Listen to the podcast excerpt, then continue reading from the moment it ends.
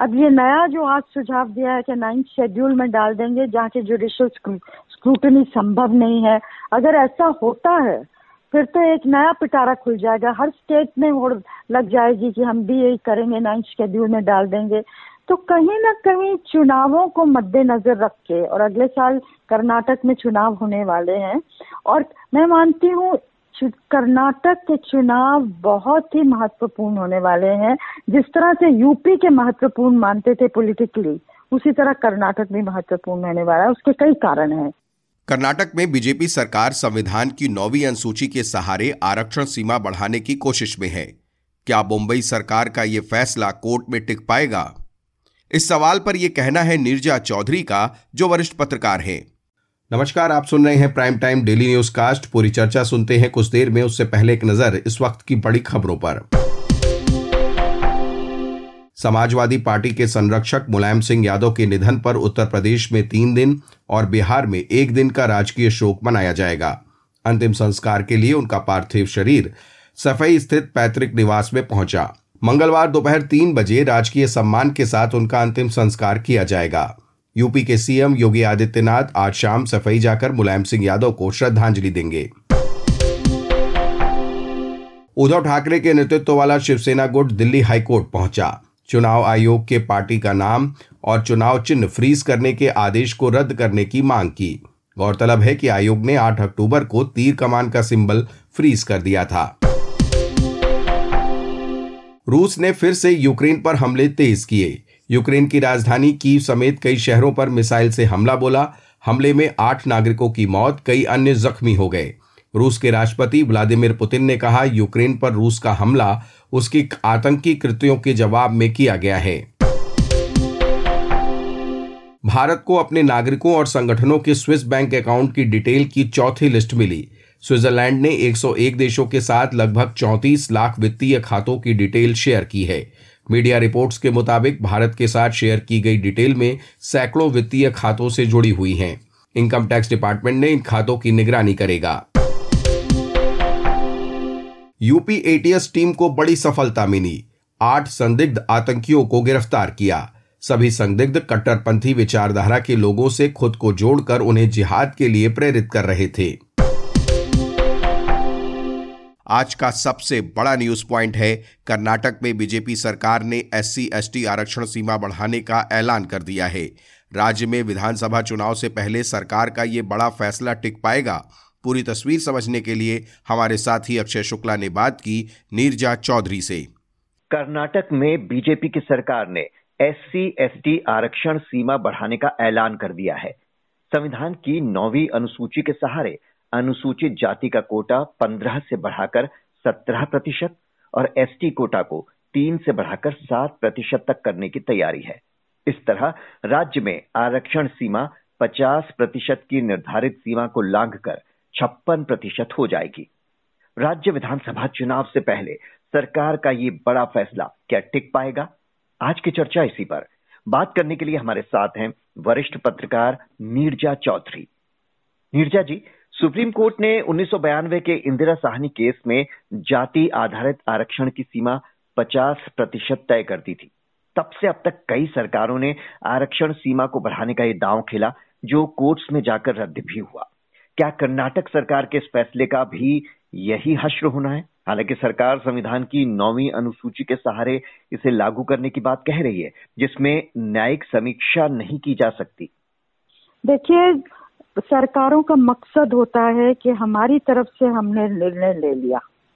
अब बाकी कोर्ट क्या करते हैं, वो हमारे हाथ में नहीं है। तो जनता को वो ये बताना चाहते हैं कि हम ये आपके लिए कर रहे हैं, अब कोर्ट के कोर्ट क्या करेगा, उस पर तो हमारा कंट्रोल नहीं है। तो लेकिन, आपने ठीक कहा, इंदिरा सानी केस के बाद जो सीमा तय हुई थी, उससे पहले भी एक जजमेंट आया था। बहुत साल पहले जब वहाँ भी पचास की सीमा तय की गई थी। तो ये तो मालूम ही है अब तमिलनाडु में सिक्सटी नाइन परसेंट है। आ, अब ये नया जो आज सुझाव दिया है कि नाइन्थ शेड्यूल में डाल देंगे जहाँ के जुडिशियल स्क्रूटनी संभव नहीं है। अगर ऐसा होता है फिर तो एक नया पिटारा खुल जाएगा। हर स्टेट में और लग जाएगी कि हम भी यही करेंगे नाइन्थ शेड्यूल में डाल देंगे। तो कहीं ना कहीं चुनावों को मद्देनजर रख के, और अगले साल कर्नाटक में चुनाव होने वाले हैं, और मैं मानती हूँ कर्नाटक के चुनाव बहुत ही महत्वपूर्ण होने वाले हैं। जिस तरह से यूपी के महत्वपूर्ण मानते थे पॉलिटिकली उसी तरह कर्नाटक भी महत्वपूर्ण होने वाला है, उसके कई कारण हैं। पर आरक्षण का मुद्दा, ऐसा लग रहा है कि भाजपा ये मुद्दा यूज़ करेगी। क्योंकि जो जी रोहिणी का कमीशन है, जो बैठा हुआ अभी, दस उसकी एक्सटेंशन हो चुकी हैं, उसको तय करना है कि ओबीसी कोटा के अंदर मोस्ट बैकवर्ड को भी मिल रहा है कि नहीं, आरक्षण के, आठ दस जातियाँ ही वो उसका फ़ायदा उठा रही हैं। तो अभी उन्होंने एक रिपोर्ट नहीं दी है और रिपोर्ट आएगी जनवरी 2023 में। तो मुझे लगता है वो भी चुनावों को मद्देनजर रख के वो रिपोर्ट आएगी और ओबीसी एक बड़ा कार्ड ऐसा लग रहा है कि भारत खेलेगी। जी हालाँकि 2007 में सुप्रीम कोर्ट की ही संविधान पीठ ने साफ़ किया था कि नौवीं सूची में डाले गए कानून की न्यायिक समीक्षा भी की जा सकती है अगर वो मूल अधिकारों का उल्लंघन करता है। लेकिन हमने देखा कि कई बार, ये पहली बार नहीं, आपने तमिलनाडु की बात की, वहाँ तो उन्नीस सौ तिरानवे से ही सिक्सटी नाइन परसेंट आरक्षण बढ़ा दिया गया था। महाराष्ट्र में भी बासठ तक करने की कोशिश की गई थी। छत्तीसगढ़ में बयासी प्रतिशत करने की कोशिश की गई थी। तो जब भी सरकारें कोशिश करती हैं, हमने देखा कई बार ऊपरी अदालतों में वो असंवैधानिक करार दिया जाता है और उन फैसलों को पलट दिया जाता है। तो क्या ये सिर्फ़ सरकारों के लिए चुनावी दांव भर रह गया है कि देखो हमने तो कर दिया, पर कोर्ट ने पलट दिया, और क्या इसका वोटर पर असर पड़ता है? देखिए, वोटर पर कुछ तो असर पड़ता है। और ये क्या होता है, ध्रुवीकरण हो जाता है। अपर कास्ट वर्सेज ये ये इतना आसान नहीं है इस कार्ड को खेलना।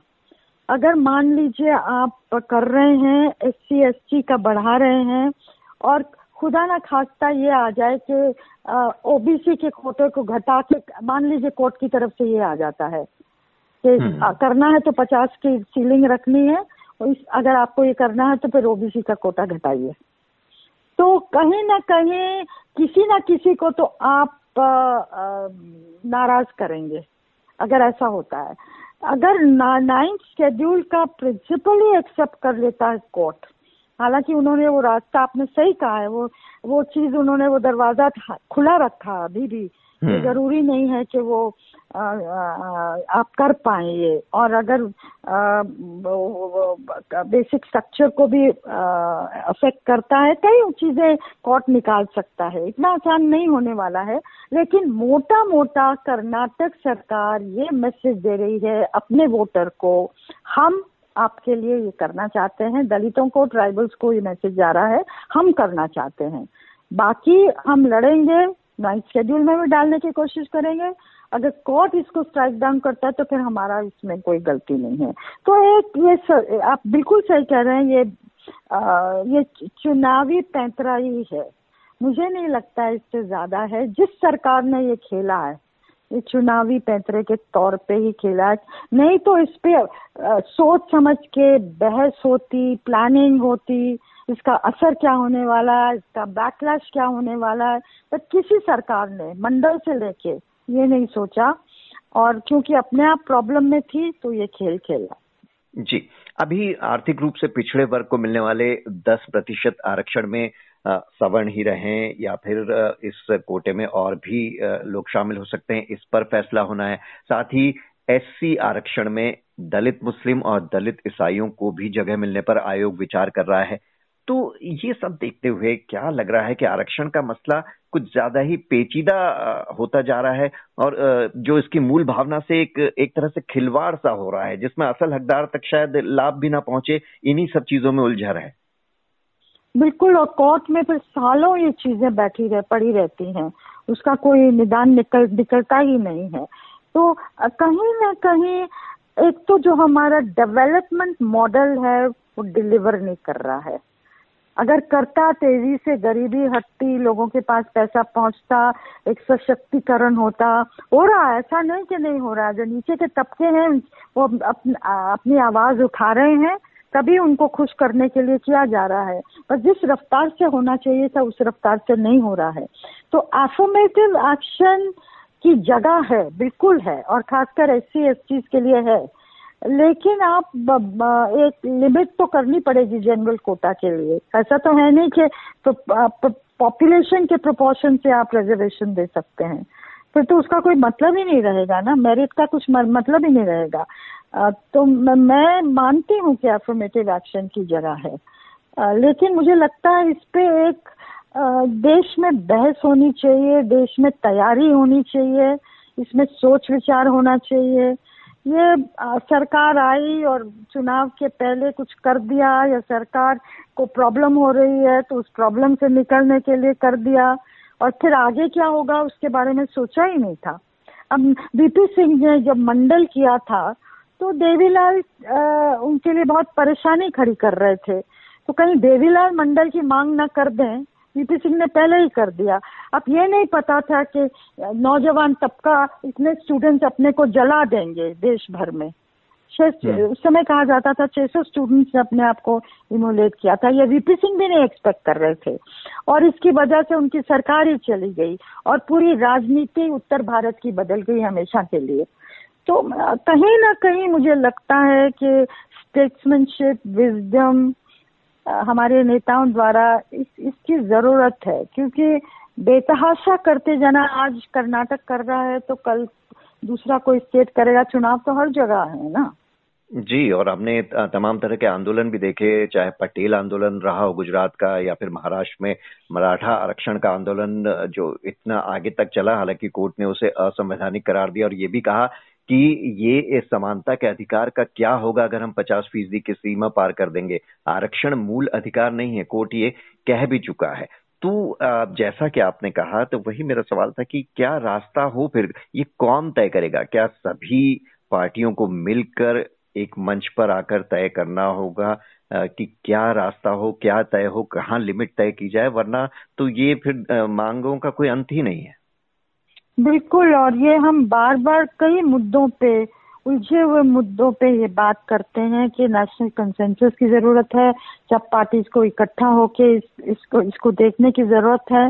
लेकिन आज हमारी पॉलिटिक्स इतनी बट गई है कि उनका इकट्ठा होना भी मुश्किल दिख रहा है इस तरह के मुद्दों पे। तो एक हताशा सी महसूस होती है।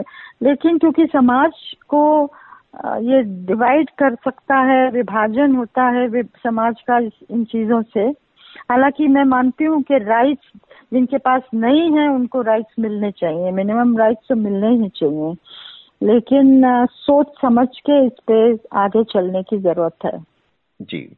बहरहाल, कर्नाटक सरकार ने एस सी आरक्षण का दायरा बढ़ाने का दांव चल दिया है, जिसे चुनावी पैतरा कहा जा रहा है। देखते हैं कि ये टिक पाता है कि नहीं। बहुत बहुत शुक्रिया, नीरजा चौधरी जी, आपका। अब खबरें काम की। मध्य प्रदेश में undergraduate medical courses admission counselling के ऑनलाइन रजिस्ट्रेशन 12 अक्टूबर से शुरू होंगे। चिकित्सा शिक्षा विभाग ने नीट यूजी काउंसलिंग शेड्यूल जारी कर दिया है। उम्मीदवार आधिकारिक वेबसाइट पर जाकर MP NEET UG counselling schedule download कर सकते हैं। कर्मचारी चयन आयोग ने combined graduate level group C और बी भर्ती की परीक्षा के लिए आवेदन की आखिरी तारीख बढ़ा दी है। रिवाइज शेड्यूल के अनुसार योग्य उम्मीदवार अब 13 अक्टूबर तक ऑनलाइन आवेदन और ऑफलाइन चलान जनरेट कर सकते हैं। ऑनलाइन फ़ीस जमा करने की लास्ट डेट 14 अक्टूबर है और चालान के माध्यम से फ़ीस जमा करने की लास्ट डेट 15 अक्टूबर है। अब जानिए शेयर बाज़ार का हाल। सप्ताह के पहले कारोबारी दिन भारतीय शेयर बाज़ार में दिखी नरमी। 200 अंक गिरकर सेंसेक्स सत्तावन हज़ार नौ सौ इक्यानवे पर पहुँचा। निफ्टी में भी तिहत्तर अंकों की गिरावट, सत्रह हज़ार दो सौ इकतालीस पर बंद हुआ। अब एक नज़र इतिहास में आज के दिन के बारे में। 1910 में वाराणसी में मदन मोहन मालवीय की अध्यक्षता में पहला अखिल भारतीय हिंदी सम्मेलन आयोजित हुआ। 1964 में जापान की राजधानी टोक्यो में ओलंपिक खेलों की शुरुआत हुई। एशिया में होने वाले ये पहले ओलंपिक थे।